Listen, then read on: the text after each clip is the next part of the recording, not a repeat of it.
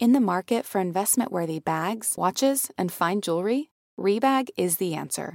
Rebag is a luxury resale platform where each piece is carefully inspected by experts to ensure quality and authenticity. Use Rebag to buy and sell finds from the world's top brands, including Louis Vuitton, Chanel, and Cartier. Head to Rebag.com to get 5% off your first purchase with code REBAGNEW. Shop today at Rebag.com. That's R E B A G.com. And use promo code REBAGNEW for 5% off your first purchase. Betches Media presents I really want to lose three pounds. Yeah, no, don't put me down for cardio. Diet Starts Tomorrow. Exercise gives you endorphins. Endorphins make you happy. I want to quit the gym. Happy people just don't shoot their husbands. With hosts Aleen Kuperman Joey doesn't share food. and Sammy Fishbein. Whatever. I'm getting cheese fries. Hello, welcome to Diet Starts Tomorrow. I'm Sammy. I'm Aleen. And we are back. And today we are joined by Colleen Christensen, who you might know from Instagram as at No Food Rules. There are dots in between all the words um, if you want to go look her up.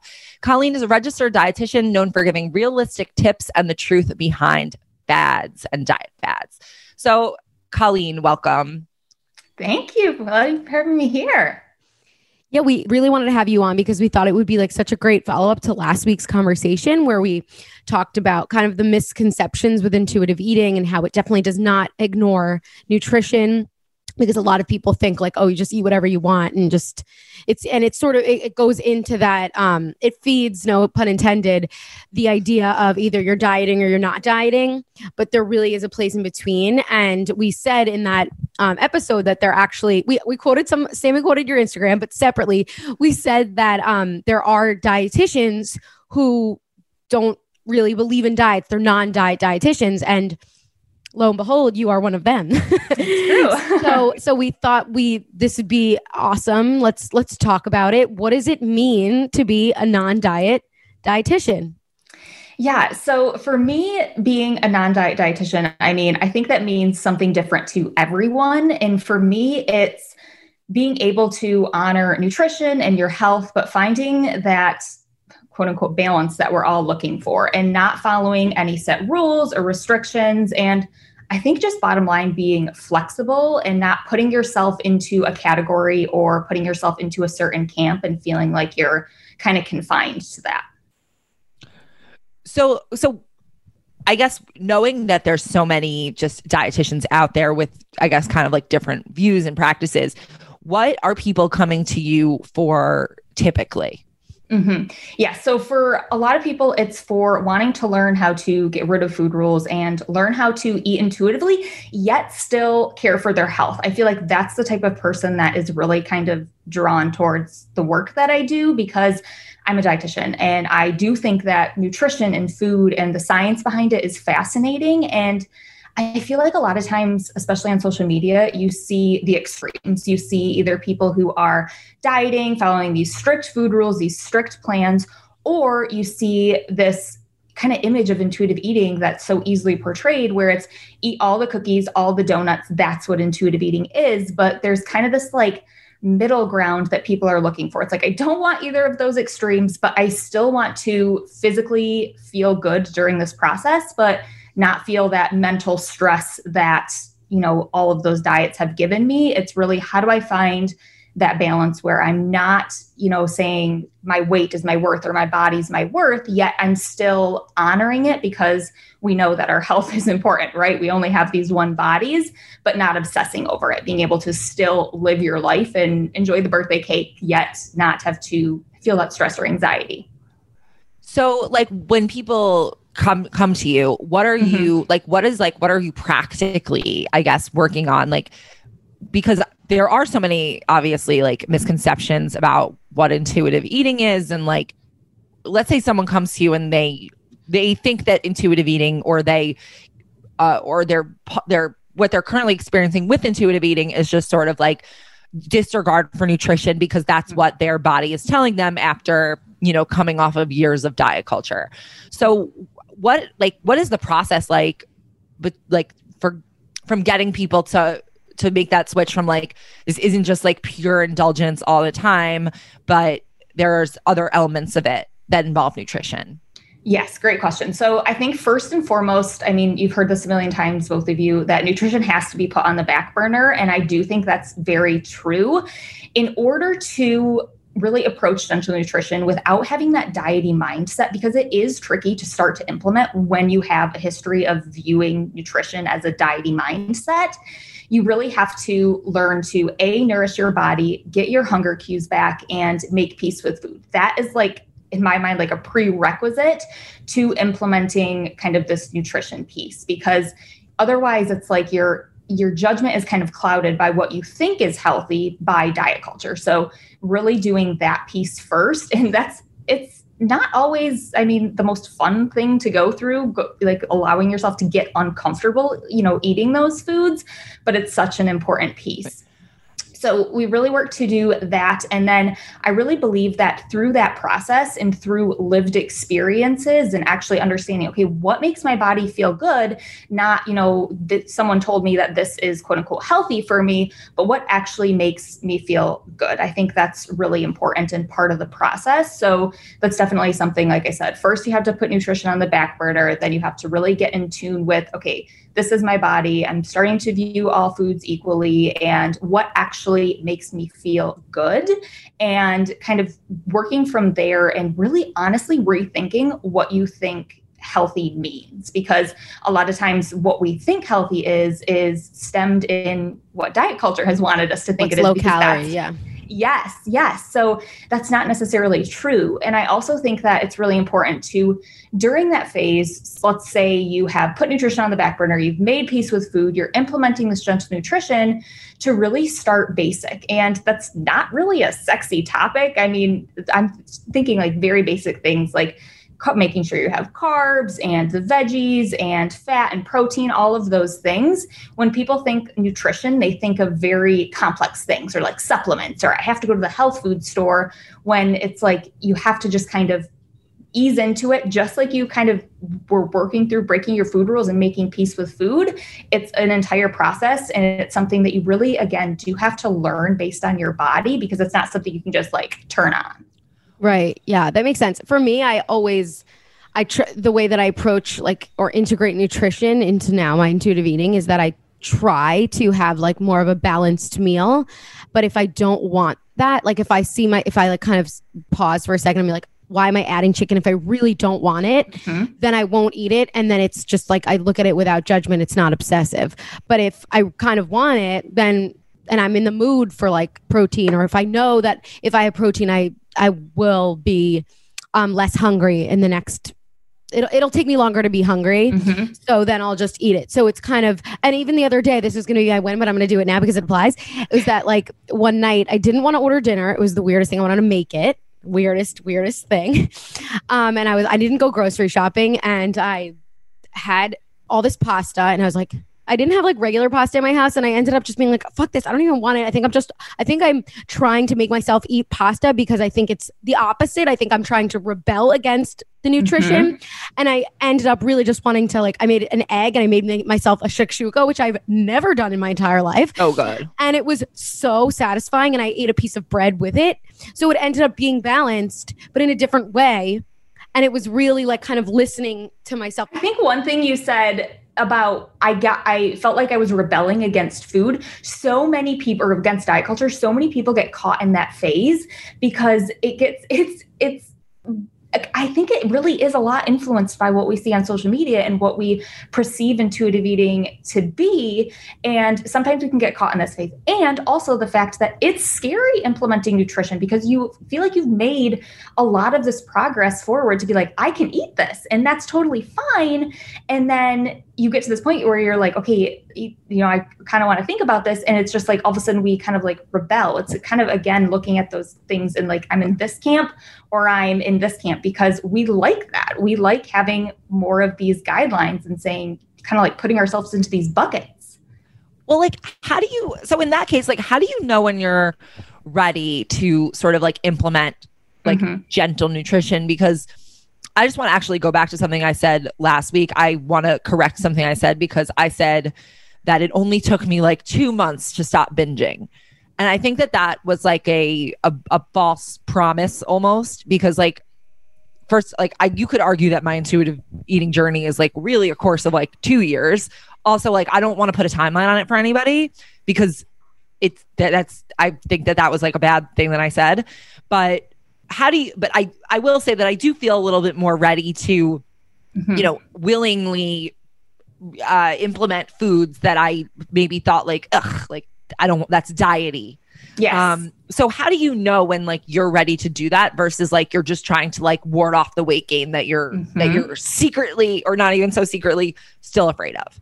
Yes. So I think it's important to say, okay, how do I feel about, let's take like that bean pasta, for instance. How do I feel about a pasta that maybe has more protein, more fiber in it versus just like a regular old, you know, white pasta? Do I feel that either of those has, you know, moral value or I'm better for eating one or the other, or I'm right for eating one or the other? Whether it's you think that the white pasta is the right intuitive eating choice, choice or you feel that the bean pasta is the right, quote unquote, uh, healthy choice. So, really making sure that, okay, these foods are fine. Then, what I say is when you are implementing gentle nutrition, you want to start slow. So, pick just kind of one thing that you feel is truly like equal, like those. Let's say you feel totally fine. I, I don't have a draw towards either of them. Then I say do everything through a lens of experimentation. Just kind of act like you're a scientist observing. So, what does a meal where I have the white pasta, what does that feel like? Does it feel, you know, how satisfying is it? Do I enjoy it?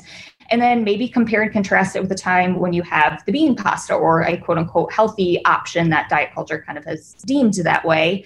And really let yourself make that call. You know, what is more satisfying to me? Because we know that satisfaction is super important. You can eat all of the quote unquote superfoods that you want, but if it's not satisfying to you, you're still going to be left looking for something else. So I always say, kind of view it through that lens of experimentation. And then if you, I always say this, there's a difference between a food rule and a food preference. So, a food rule is kind of saying, okay, I have these two options available and I am going to choose the bean pasta. Would I feel guilt, stress, or anxiety if I were to have chosen the white pasta? That likely might signal that, okay, maybe I'm not ready for gentle nutrition and I'm not actually seeing these foods equally. But if you're like, yeah, that you know had some extra protein and fiber and it allowed me to feel full longer so i can focus on work and you know spending time with my friends my family. But if i would have had you know just the white pasta no big deal. It'd be fine. I think viewing it in that way and kind of asking yourself those questions and i really think being honest with yourself like it's so easy for us to lie to ourselves and be like oh no i'd be fine. But it, it really takes just okay let me be real raw and honest with yourself and answering those questions It feels like cat food has been the same forever. Smelly, boring, made of mystery ingredients. That's why you've got to try Smalls. Smalls cat food is protein packed recipes made with preservative free ingredients you'd find in your fridge, and it's delivered right to your door. Make the switch from kibble and give your cat a meal they'll love. We actually sent some to my friend who is fostering kittens, and it is the only thing they will eat. It comes in these pate packages, and you scoop it, and you just feel like you're a chef for your baby kitties, and they j'adore it. Your cute kitty is descended from ferocious desert cats who hunted live prey. Even if your cat prefers to nap all day, they still need fresh, protein packed meals for a balanced and healthy diet. Other brands fill their food with mysterious meat byproducts, artificial flavoring, and preservatives with names I don't even want to try to pronounce. After switching it up to Smalls, 90% of cat owners reported overall health improvements. That's major. The team at Smalls is so confident your cat will love their product that you can try it risk free. That means they'll completely refund you if your picky cat won't eat their food. Now is the time to make the switch to Smalls. Head to smalls.com slash DST and use promo code DST at checkout for 50% off your first order, plus free shipping. That's the best offer you'll find, but you have to use my code DST for 50% off your first order. One last time, that's promo code DST for 50% off your first order, plus free shipping, baby. Have a question because like uh, it is so easy to, to lie to yourself. Mhm. How do you I guess how do you know when you're not lying to yourself? Something I've noticed is that like my preferences for food have become like much less strong. Like Mhm. I don't dislike as many foods as strongly as I did before and I don't love them as much as I did before. And like I've even noticed that like for example, I, I say, oh, I would love like a cookie. Mhm. I don't actually like the entire cookie. I like like the gooey center. I actually don't really like the cr- the, the outer edges. It's like I feel like I've become much more like okay, I like it, but like not as much Less as I used to. Like. I used to be Mhm. obsessed. Like I used to talk about like I need cake. Like I actually like don't feel like I need it as much anymore. Like is Mhm. that how you know that you are like getting there?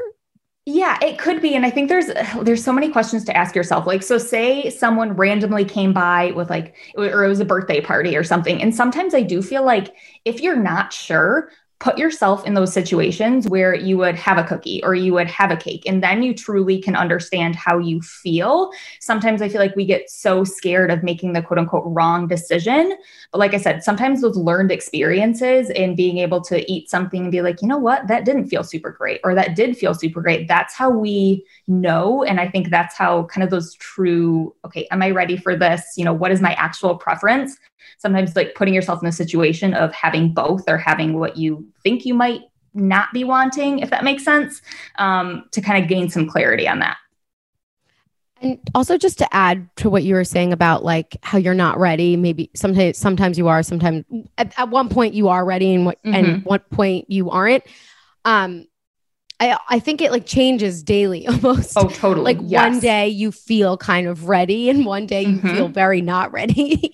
and it and it like I found that not judging myself for that Mhm. and then realizing wait no i really am avoid like if, if it was a day where i was avoiding the the white regular pasta because i'm afraid of gaining weight or whatever it means the value associated but some days it feels kind of neutral it really just Mhm. depends and then you Yeah. like you said it based it's based on experience you have you let yourself have that regular pasta and you say oh did i really want this i don't i don't know and then you move forward Yeah. And I feel like a lot of people think that gentle nutrition is like a phase you get to, but in reality, there's no bumper sticker for reaching that. It's not an end goal, it's not a finish line, and it's something that's going to ebb and flow. I mean, let's take, I mean, 2020, for example, I mean, COVID hit, and for some people, maybe food started to, those food rules kind of started to creep back in, and it was kind of like, okay, I need to step back and really just work on again improving my relationship with food. And like you said that can vary from day to day and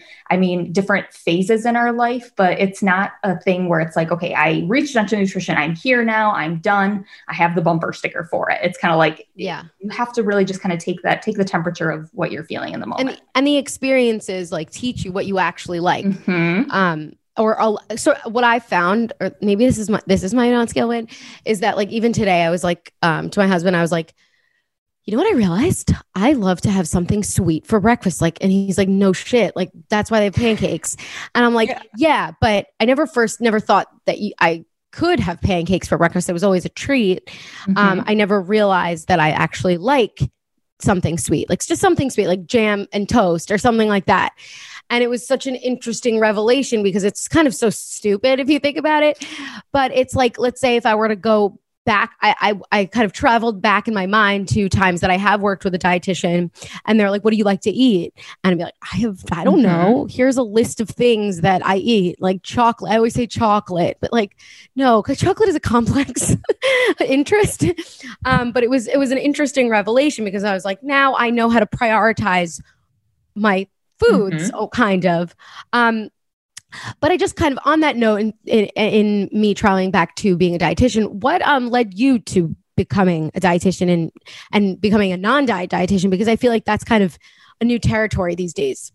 Hmm Yes. So for me, I became a dietitian. I honestly, I feel like everyone has these stories of I ca- became a dietitian for XYZ reason. I have like no specific reason besides the fact that I knew I didn't want to like sit in an office all day. I didn't want to work with, you know, a calculator, even though dietitians do a lot of math. Um, I mean, I didn't want to do like anything super, I don't know, businessy or officey. And my mom randomly suggested this. I'm like, yeah, I like food. I like eating. Let's let's do it. So I kind of like, I feel like kind of That fell is like into no this. one's story. Everyone else's story is like is like I struggled with XYZ and then th- this. Yeah. I know. So I kind of decided on that, went to college, you know, it was all great for the first year. And then that's when I started to personally struggle. So it was after I had decided that I was, I didn't really struggle before starting to study this stuff. And I don't know if it was that was just a coping mechanism that came out, if it was because I was surrounding myself with the topic so much, but regardless, it happened. And I kind of became obsessed with food and I became obsessed with controlling my food. And as schooling got harder, the further I went along with it, the more I used that as a coping skill. And I severely restricted my food. I felt, you know, I was avoiding social situations because of it. My life was like, I feel like this is kind of like an extreme example, but like crashing down around me, like it was all consuming. And it took me working through that uh, to, I mean, obviously find this balance. But it's funny because I always, when I was closer, you know, years, five years ago, when I was more kind of new to this freedom aspect of nutrition, I was like, I'm never, that's never going to be my path. Like, that's, I wouldn't want that, just feels a little too close to home. But as I started to, for, you know, go further along in my career, I realized like, there i need to be the person that i didn't have because this was not really being talked about back then kind of this like food obsession and wanting to just just find this balance. So as i started to you know get more comfortable in what freedom meant to me and how you can kind of have a life where you're not obsessed about it yet you're still caring for your health i realized you know i just need to be the person that i didn't have so that it doesn't take someone as long. They don't have to struggle just kind of like I said, I never thought I'd be in this position mm-hmm. for my career, but it just it feels very natural. What do you think in your um like studying of nutrition made you get so kind of obsessed with the controlling aspect of it? yeah, I think it was my perfectionistic tendencies coming out. Like I've always struggled with not feeling like I'm good enough, like not feeling like I don't I don't know how like I'm like I said, I'm a perfectionist. And for me, that was like, oh, I could be good at this. Like this is something that mm-hmm. I could, you know, stand out for. And I never like had the best grades. I was never the best athlete. I was never the best at anything. But then I was like, oh, this is something that like I started to get attention for. Like, oh, she's the healthy eater, or she's, you know, right. the one who, you know, it became my it identity. Was your stick. Yeah. It's yes, very uh, yes. Uh, attractive to perfectionists because there are a mm-hmm. ton of metrics that you can that you can use to validate yourself. It's not just yep. like calorie deficit, it's the scale, it's mm-hmm. how much mm-hmm. how long did you work out for? It's your macros, it's your it's like your, your percentage every, of body fat. Like there's and it's your everyday f- choices in front of mm-hmm. people. Mm-hmm. It's every day you have to eat food, and the choices you make, like you continue to add values to those choices, which then you say I'm good or bad. And every mm-hmm. time you're good, you become better and better and better. Yeah, there are a lot yeah. of checkpoints that you get to to help enforce your mm-hmm. behaviors. Mm-hmm. Yes. And so, kind of along that road, like I had this phase of where I was super restrictive, I was super in control. But then I swung to the other end of the spectrum and I was super out of control. Like I had no control around my food. And I think that was just, I mean, going from one extreme to the other that I know a lot of people, I mean, yo yo, that is yo yo dieting, right? It's mm-hmm. we're going from one extreme to the other.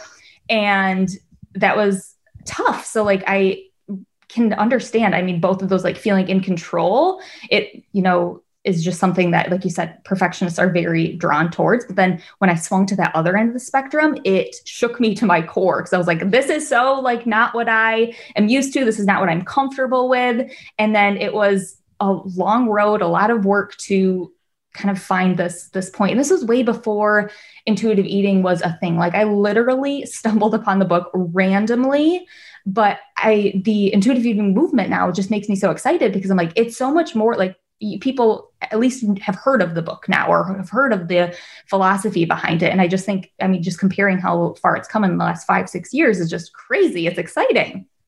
Yeah. It really is exciting. It's exciting to see it in people who've never like been dieters ever mm-hmm. and to see like oh wow like to notice points that aren't things people say or have or you see it on instagram notice when something is kind of mm-hmm. the wrong direction. You know what I mean? Mm-hmm. That's that's to me is exciting because that that's like a tiny, tiny, tiny signal of of positive change. Yes, totally. So at this point, would you ever uh, treat or like recommend weight loss for any of your clients? Yeah. So I always say I view everything through a weight neutral lens. So, I mean, anything that happens to your body, if you're listening to it and you're honoring it, that could mean that you gain weight through this process. It could mean that you lose weight and it could mean that you maintain weight. So I don't think that weight loss in itself, sometimes when you work towards your set point weight, that's naturally what's going to happen. But there's other people who are going to gain and some people who are going to maintain. So I think honestly, that's, I mean, one of the hardest things about this is I don't know what's going to happen to my body and I need to learn to accept accepts that. And I think that is part of what has to obviously come before you enter gentle nutrition because if you don't try to make peace with that saying you know what i might gain lose or maintain then you're always going to have this little kind of cloud over your head and those shoulds in the back of your mind or this goal that you're trying to work towards when like i said there's no end point in this there's no uh, you know I think that's why we're drawn towards diets too. Like as humans, we like challenges, we like checkpoints. But with this, it's kind of like, I don't know what's going to happen. I don't know what the checkpoints are. I don't know if there are checkpoints, but I need to just kind of sit with that and be okay with it. So like if someone, if someone comes to you and they are, maybe they haven't like yet reached the point where they mm-hmm. are like ready to like approach nutrition without judgment to in like to be able to basically like follow, I guess, like what you're teaching what do you do if someone like if someone is still like trying to kind of use this to lose weight? Mm-hmm. I think that there's, especially with social media, there's a lot of kind of like, I don't know, clause kind of come out and says people are bad for wanting weight loss. I think that is a natural thing that we have been taught by diet culture. So I never look down or judge anyone if they are saying to me, you know, I want to lose weight. I do say, you know what, I don't work with the intent of weight loss. So I really think that let's explore this a little bit more. I'm proud of you for learning about this in the first place. Let's take that and explore it more and say, what is the set point weight theory? What, you know, does body neutrality look like? Let's kind of dig into that more. And I always say it's okay to dip your toes into this area. If you're still not sure if it's right for you, that's okay. Grab yourself the book and read it and see what you think. I think that a lot of times people think that, okay, in order for me to start this journey, I have to be totally cool with my body, totally fine with it. And that's just like, if we waited to that point, we'd never get there. But if you just say, what is one thing that I could educate myself on about it today? Like I said, is it listening to a podcast? Is it, you know, getting a book and reading through it? Is it, you know, following certain hashtags on Instagram? Let me kind of sit with my discomfort and dig into that more and say, why do I feel that this would validate me? Or what are the reasons that I'm tied to this or that I'm drawn towards this, and let me see if those reasons are true. This episode is brought to you by Nuuly. Have you ever felt that fast fashion ick, but can't always find the super high end stuff? I have a solution for you Nuuly. Nuuly has everything you need to bring your closet up to speed for this season without breaking the bank. Free your closet of impulse purchases and skip the buyer's remorse by renting instead. Nuuly is a subscription clothing rental service. For just $98 a month, you get your choice of any six styles each month. Access to thousands of styles from more than 400 brands. There are no fees, late fees, damage fees, or fees to pause or cancel. They also have inclusive sizing up to 5X as well as petite and maternity and you always have the option to buy what you love. I love Nuuly. I've rented so many cute things from there, and I've even made a few purchases from there. And they're always spot on. They have so many brands that I honestly could never afford in real life. So it's great to be able to rent them. Nuuly is a great value at $98 a month for any six styles. But right now, you can get $20 off your first month of Nuuly when you sign up with the code DST20. Just go to Nuuly, that's N U U L Y dot com, and enter the code DST20 and sign up to get $20 off your first month. That's N-U-U-L-Y dot com, Nuuly with two U's with code DST20. Nuuly subscription clothing rental. Change your clothes. What about sort of the process of like decoupling like one's association between healthy habits that like are healthy because they're just inherently healthy, like going for a walk mm-hmm. versus like the like automatic association we formed with weight loss. Like I'll give I've said this as like my own example. Like I have a really hard time exercising or even getting myself to like move because in my head before like the only reason that like movement like the only reason I could like get myself to do it like that made it worth it quote unquote for me was because I was like, oh, I'll burn calories or like I'll Mhm. I'll get more steps. And like what I've now realized is that that made me associate walking solely for the purpose of like getting smaller. And Mhm. that's obviously like not I don't think that that serves me because like I shouldn't feel like I'm only doing this to like burn calories and like there's no point otherwise. Like how do you decouple those things in your head? Like eating a salad doesn't have to be to get smaller. Hmm Yeah. So I think that goes back to really doing that work at first to kind of like try to see all things neutrally. And then if you do have that, okay, you know, I know that walking is, you know, something that I've enjoyed in the past. It's something that's, you know, good for my health. But am I feeling that? you know morality there am i feeling like i would be good for doing this and then i think if the answer is yes like you're kind of turning exercise or eating a salad into a food rule I say do the opposite. And that kind of, like I said, signals a food rule. So I say break that and then see how you feel. Have that lived experience of this is what this feels like. Is this something that I enjoy? Then maybe, you know, the next day you try the next and you say okay what what did i enjoy or what was satisfying to me or what felt good and then just kind of allowing yourself to i almost always say like fall quote unquote flat on your face and maybe do things that don't feel good. And then that's how you make those connections. So you understand I'm doing this for XYZ reason because it feels good to me, not because I've been told or I think I should. And I think that's where you kind of find that middle ground. It's a lot of experimentation. I also think there's it's both it could happen in like both at the same time. Like for me, I'm, I'm I feel like I'm in the middle and like I like going I like I like going on the Peloton. I like m- exercise. Um before I used to do it entirely to burn calories. Now I feel like I'm kind of in the middle. Like I know my intention is good. Like I'll go on the bike because I want to move. I'm not I hide the calorie counter. Yeah, I have my Apple Watch. I'll sometimes look at the end, but I won't but I it's not really um the reason why I went on. But then I'll notice like always when I'm in the shower after or drying my hair, I'll be like, okay, 200 calories. What did that burn off? So, but then I notice it and I'm like, okay, you had that Mhm. thought. That seems like it's like a latent thought that's just coming through your mind. But I just remember that the reason when I went on the Peloton was because I wanted to move and I felt good while I was on it. I did my wooing again and it was good, even though that I also still had that burning calorie. Oh, I, I burned my chocolate croissant. That was really delicious this morning. but you know, I had the the same thought process. So I get, I think it's just like, you know, you're further along. And mm-hmm. it'll I've been yeah. go I've been trying to like do things that I never did for weight loss. Yes, yes. Like I like I bought a jump rope and I- I've I never that, once in my life jumped rope So as a means of weight loss. And then I just like started jump roping and now I'm like, oh, it's like a little burst of energy in the morning. And I'm trying to be like to not tell myself because I'm I'm doing it for so short that it po- it can't possibly make a dent in anything. That like What but like dent? five minutes of jump straight jumping rope really gets your heart going. Hard, yeah. And like it's hard. And so I'm trying to just be like, this is a fun thing I can do for like five minutes in the morning to like wake me Mhm. up. That it's not gonna like I can't possibly think that this will make any sort of of move like movement on the scale. But it does like have a good feeling to it. So I'm trying to like associate endorphins with like a Feeling. positive feeling that is not Mhm. going to make me smaller.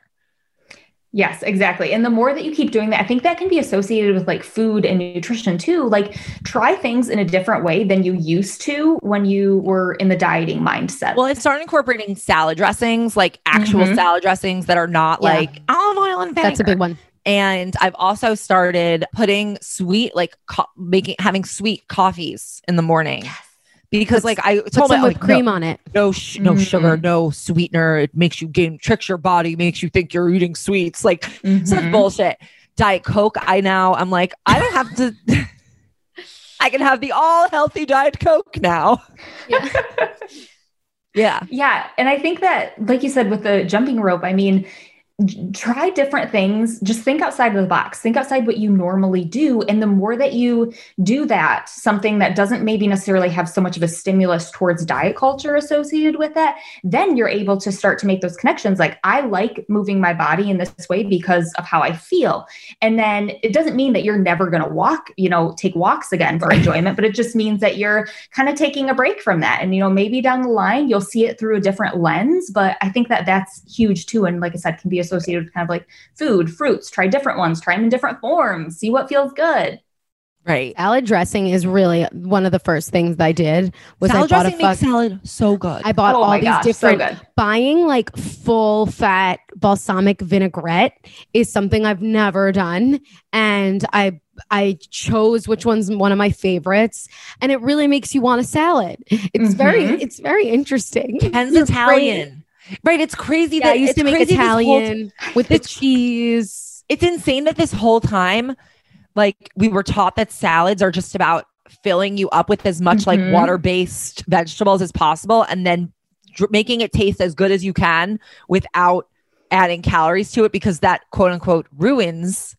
But you're still getting the, tr- the truth is, even if you put salad dressing on full fat, whatever it is, you're still getting the nutrients of the it, the contents of the Mhm. salad. You're just having more calories, which Well, I is just think energy. I, I think it's because a lot of people are eating salads for with the intention of having a low calorie meal, not because they want nutrition. Salads are Like- so good when they're not low calorie. Well, I remember being Delicious. like, I remember being on a Sweetgreen line or something, and like when I was really, really deep in it, and like just looking at people being like, oh my God, she's adding almonds. Like, oh my God, she's adding those crunches. Oh my God, like medium to high dressing, or she at the highest one? And I, I, I then I com- obsessively look at like the menu to see how many calories are in that dressing. She's Mhm. and I was like, I can't even imagine myself doing that. And it's right? It's like why would you? Why would you do that? You're at Sweetgreen. You're having a salad. Yeah. like yeah. So yeah, it's just interesting to be on a, the other um, side of it. But that said, since your Instagram is no food rules, Mhm. what are some like food rules that you would say are that we wouldn't really realize are rules? Yeah, and I feel like honestly, this has came up so much just in like the past couple weeks. Like people have told me, I don't have food rules. Like let's just start with the gentle nutrition phase. I'm like, okay, let's like slow down here. So I think that it, food rules go beyond what you allow yourself to eat and what you don't allow yourself to eat. It can be the emotional attachment or any feelings that you have towards the food. Like I feel guilty after I eat cake. I allow myself to eat the cake, but I, you know, feel guilty about doing that. Or I go to a restaurant and I allow myself to order the creamy pasta, but I feel like I should have ordered the salad. I think that that's a really sneaky food rule that a lot of people don't just kind of like shoulding ourselves. Like, I feel like this is what I should do. It's having, when you don't see the foods as equal, I'm not saying, obviously, I know it's not nutritionally equal. I mean, I always say some foods feed our souls and our emotions more than the nutrition for our bodies, but those are still very important. So I think that feeling like those things of guilt or stress or shame or shoulding is a very sneaky food rule that a lot of people don't think about. Right. It's I like- also think about like uh like ra- random like I think there's a lot of uh timing rules that people have. Yes. Like I wake up and I have a water. I wouldn't eat I Mhm. only eat savory in the morning. Like or Mhm. or or I always have like this my coffee this way. Like and you think like oh it's because I like it. But then once you actually have something different than what you're used to, You you're like, don't. "Oh, this was actually interesting too." Like I don't have to like have everything set and like know what's to come. Yes. I and have that- only one tablespoon of peanut butter, not the Mhm. two. Yeah, Right, that's yes. that's one of my big ones. And I think that when you are in the process of making peace with food and you're breaking your food rules, if there's something that you typically do, like I said, I think you need to almost like put yourself in a situation where you have something else. Like if it's, I always choose almond milk creamer because that's what I like. Well, maybe let's buy, you know, different type of creamer and see how, what you really like. Maybe you do like the almond milk creamer. There's nothing inherently wrong about that, but let's not let it come from a diet culture standpoint. Let's let it come from a you standpoint. So you understand what's satisfying and what you actually like. And that can be kind of like, I don't know, it can be daunting to a lot of people to go through that phase but i say try to view it as exciting. Let's learn what we like again because you might come across something that you're like wow this is mind-blowing. I love this. It's so much more satisfying. But it can be also kind of sad when you go through that and you're like i've been tricking myself this long that i thought i liked this and i didn't. It's Yeah. it, it's a process Yeah. Tricking Wait, yourself is Mhm. yeah. Sammy, remember when we were talking about like the process of going out to eat and like exploring the menu from a different lens of like non-diet lens like you, she texted me sammy texted me and she was like i'm going to this restaurant i'm so that we that you, we've been to before and she's like Yeah. i'm so excited to like look at the menu from not a perspective of like I must order like the least caloric thing on the menu. And then we got into a conversation about like leaving the restaurant, the experience of being done and being in like the Uber or on your walk home and you're like you you feel a sense of happiness mm-hmm. because you ate a low carb meal. Like Right. I I that like this feeling of success like oh my god like I made it I- through the meal. I made it through. I only had one piece of the thing from Yeah. the bread basket. I I got like cucumbers for the guac, and I I said no. I got a tequila soda, and I got I said no to the to the dessert. Like, and I barely touched the side that was on. You know, like those types of Right. success. Those the times when you followed the rules, Mm-hmm. and it's like, and then you you're like, yes, I did it. but but, but it makes the it makes the meal stressful because the whole time you're you like you don't even realize that you're not actually engaged in the experience because what is in back of your head is like I can't another another chip I don't I'm trying to not dip another chip like hold my hand back because I don't want another one but then it's like Pushing it away. yeah but then right pushing it away but then when I realized when we went to that restaurant was that like technically we ordered the exact same items that I would have ordered on a diet. The only difference was like, oh, I'm gonna avoid the the taco bread. I'll I'll I'll I'll fork the contents of the taco into my mouth instead of just like eating the fucking taco. Like, but the taco is what makes it so good. And then and then what I actually noticed is like something that like in the past, if there was like something good in diet, if there was like a vegetable on a table, I was like not gonna like let the, the server clear the unfinished vegetables because like those are no calories. So like I have to Mhm. have that or like low calories. Now I'm okay leaving a little bit of bread, a little bit of vegetable, a little bit of meat because like I don't have to make sure all the vegetables are gone first. Another okay, another thing is that I used whenever I would have like uh let's say a plate, I would always save the thing I like the most for last because Mhm. like let's have like the healthiest things first so that I can fill up on them and maybe I won't want the whole unhealthy thing. Yeah. I've started going in the opposite direction because why would I not want the thing that I want the most first? And then if I don't want the thing that I don't want the most, why wouldn't I just leave it over?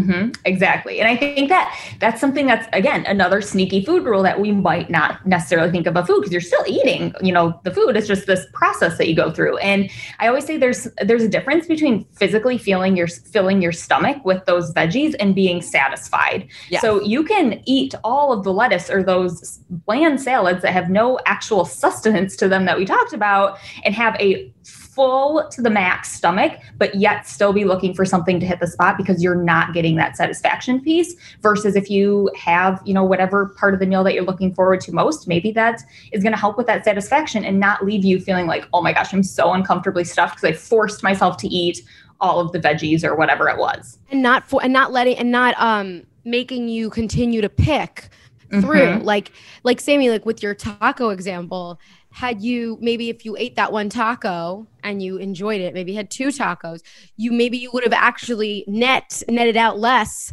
than had you eaten Yes. the whole plate of meat I actually do think that that is what happens. yeah Mhm. Not I I don't I don't want to be like, oh, I always have to net out less. But no, like but I mean, just actually in general, Right. like you know, if, if that's Yeah. somebody's goal is, oh, but you're gonna eat the taco, you're gonna gain weight. Well, technically, if we're if you want to go by what you're saying, how cal all you need is a calorie deficit, and all it is is less. Well, technically, maybe I would eat less if I ate just ate what I wanted. Right. Own your food choices. Own it, yeah, own it, Lisa Rinna. with the calorie deficit, what I find is that like the the reason the calorie deficit only works when you have the quote unquote click, as my mother says, is because when you're trying so hard to maintain the calorie deficit, you're eating so many things that are fewer calories, but you never actually are happy. But Mhm. and so that just leads to more, more, more, more. So maybe you're eating like maybe you're never having like something high in caloric density. So most of the time you're eating in a calorie deficit, but then that time when you're like, fuck it, I can't anymore. That one moment where you're where you switch, you ultimately are netting out probably more than before. But if you're Mhm. just sort of like, if always it's like, okay, I can have whatever, it like spreads itself out almost Mhm. the intake. Yes, I relate to that so much. I mean, especially with, I mean, having like a pie or like a cake or something. Like, I remember just going back for a little sliver, a little sliver, a little sliver. Had I just freaking owned my food choice and been like, I'm mm-hmm. eating this brownie, I'm eating this piece of cake, like, A, it's way more satisfying because you don't have that like sneakiness to you that you're like, oh, you know, I'm tricking people. Enjoy Yeah. the cake. There's nothing wrong with it. Like, and again, it's not about like out netting anything, but it's Right. like, that satisfying piece. And it's just kind of a little trick that our mind plays on. It's all a mind game.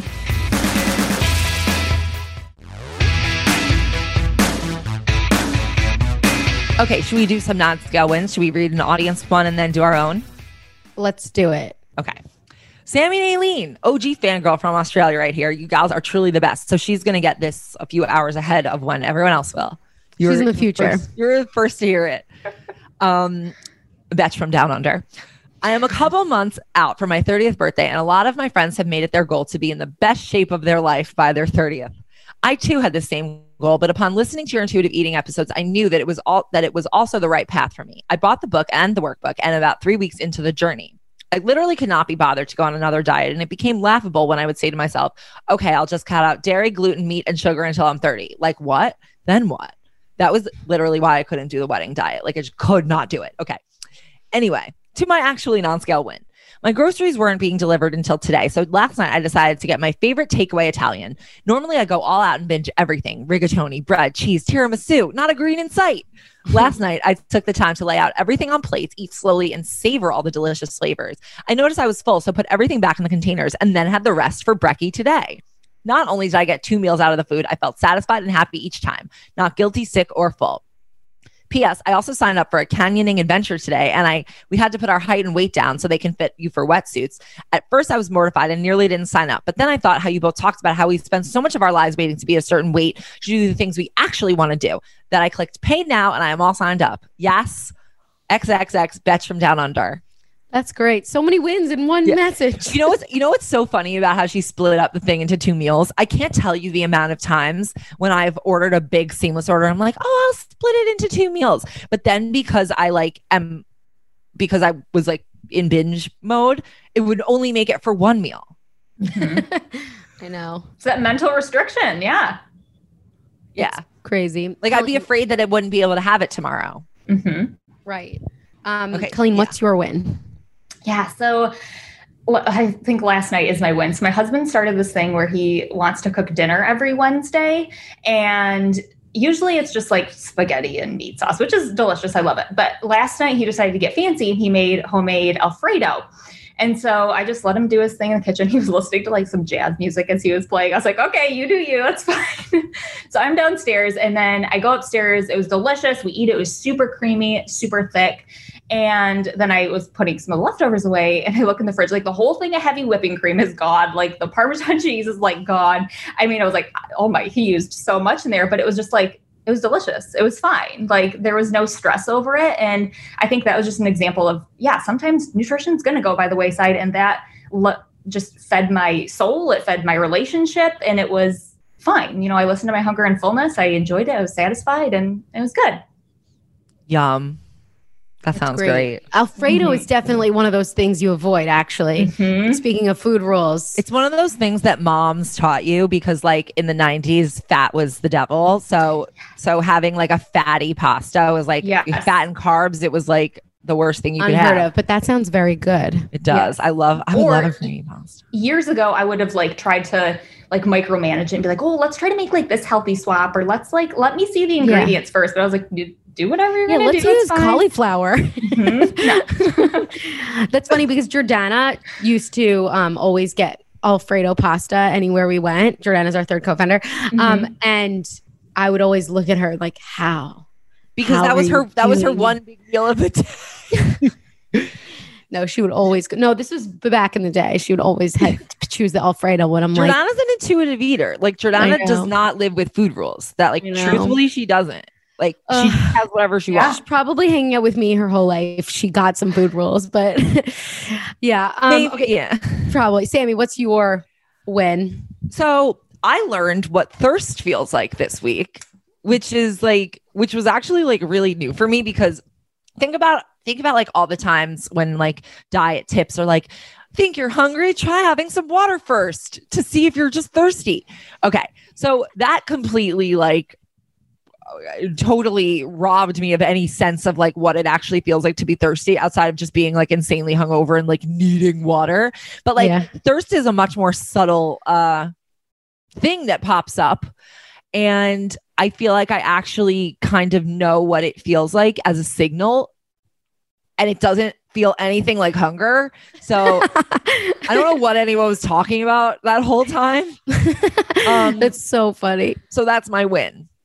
Um, actually, so the whenever it's very this happens very rarely, but whenever water just kind of hits the spot, it's really just the most satisfying thing. Like Yeah. one time, I have this water bottle that I drink from, so I can get as much water as I can through the day. And the more you drink, the more thirsty you are. Um, but I remember just texting Rusty, and he's at work, and I'm like.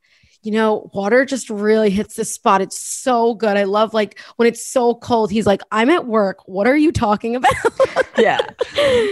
Sometimes Oh, it is it is I mean Avi loves water. Like sometimes it is sometimes it does hit the spot when you're thirsty. Well, It it's our next it's our next limited resource, so Yeah. drink up. Um okay, my win, win? I feel like I've said Oh, yeah, 700 you- wins this episode. um but I've discovered that I really like chocolate croissants. That's really Oh no, my my real win is that I I really like sweet a sweet breakfast or something something sweet like toast with a little butter and some jam. And I also discovered that I love the taste of anything that is cherry flavored. I bought this like Bonne Maman cherry and I was like, this shit is good. I tried also Ben and Jerry's like cherry Garcia, which I've never bought in my Best entire flavor. life. Such a good flavor. and I don't even like like fruit in my desserts usually. But yeah, so cherry cherries, Garcia is very good. Cherries were where it's at. So speaking of that, something else I I did learn is that I love gummy candies. Like I love Swedish fish, I love dots, Oh, so jujubes, but I don't like when they're covered in sugar and and sour taste. Oh, like Sour Patch. Yeah, like I don't like sour patch or like the when they put su- sugar on it, like as the. Mhm. But I like pure gummy. so I good. think I don't think I do. You could try some and see. It really depends. It actually depends because it's not actually like gummy bears. It's more like the uh chewier kind. Mm. You know, it's actually interesting. The reason why I think I don't like them is because when I was younger, I always went for, I like chocolate. I always went for the chocolate because I knew that like I wouldn't be able to have other candy. Well, I that's wouldn't why have this is- chocolate later. That's why this is a win for me because I did the Yeah. same because I would always choose chocolate because it was like chocolate or gummies, chocolate or gummies. Like I like chocolate Mhm. more. Now Yeah. I realize like I could have either. Yeah. It's a, rest- it's a place of, it's a food rule of restriction. Right. Right. Maybe sometimes I actually prefer the gummies to the chocolate. Okay, now have you ever had a chocolate covered gummy bear? I feel like I- people are in the camp that I they love or they hate. I like I like have, but I needed to see it again. I like those because I do too. it I gets both. don't. I don't know if I do. It sort of reminds me of a Passover candy. I love those chocolate jelly rings. Yeah, I don't. I or don't chocolate know. marshmallow. Jury's out, jury's out. Jury's out. Jury's well, out. Thank you so much, Colleen, for joining us. Um, how can people find you, follow you? If they are you taking new patients? What what's the situation? Yeah, so you can follow me at no.food.rules on Instagram, and I'm at ColleenChristiansennutrition.com. And the way that I work with clients, I have a membership. So it's really a community of women. And I felt like that was one of the things that I was missing was feeling like there's other people to relate to. So I have a membership that opens a couple times a year. You can hop on the wait list for that and get all the details there. It's so exciting. Um, and everybody, if you have questions, more questions for Colleen, um, DM her, Shoot me a DM. shoot her a DM, um, follow at Diet Starts Tomorrow, email us dst at betches.com. Rate, review, subscribe, follow um, me at Aleen, follow Sammy at Sammy, and we're always with you through thick and thin. Diet Starts Tomorrow is hosted by Aleen Kuperman and Sammy Fishbein. Our editor is Sean Kilby. Our podcast producers are Mike Coscarelli, Sean Kilby, and Carly Rice. And artwork is by Brittany Levine. Be sure to follow us at Diet Starts Tomorrow on Instagram and email your questions and non-scale wins to dst at betches.com.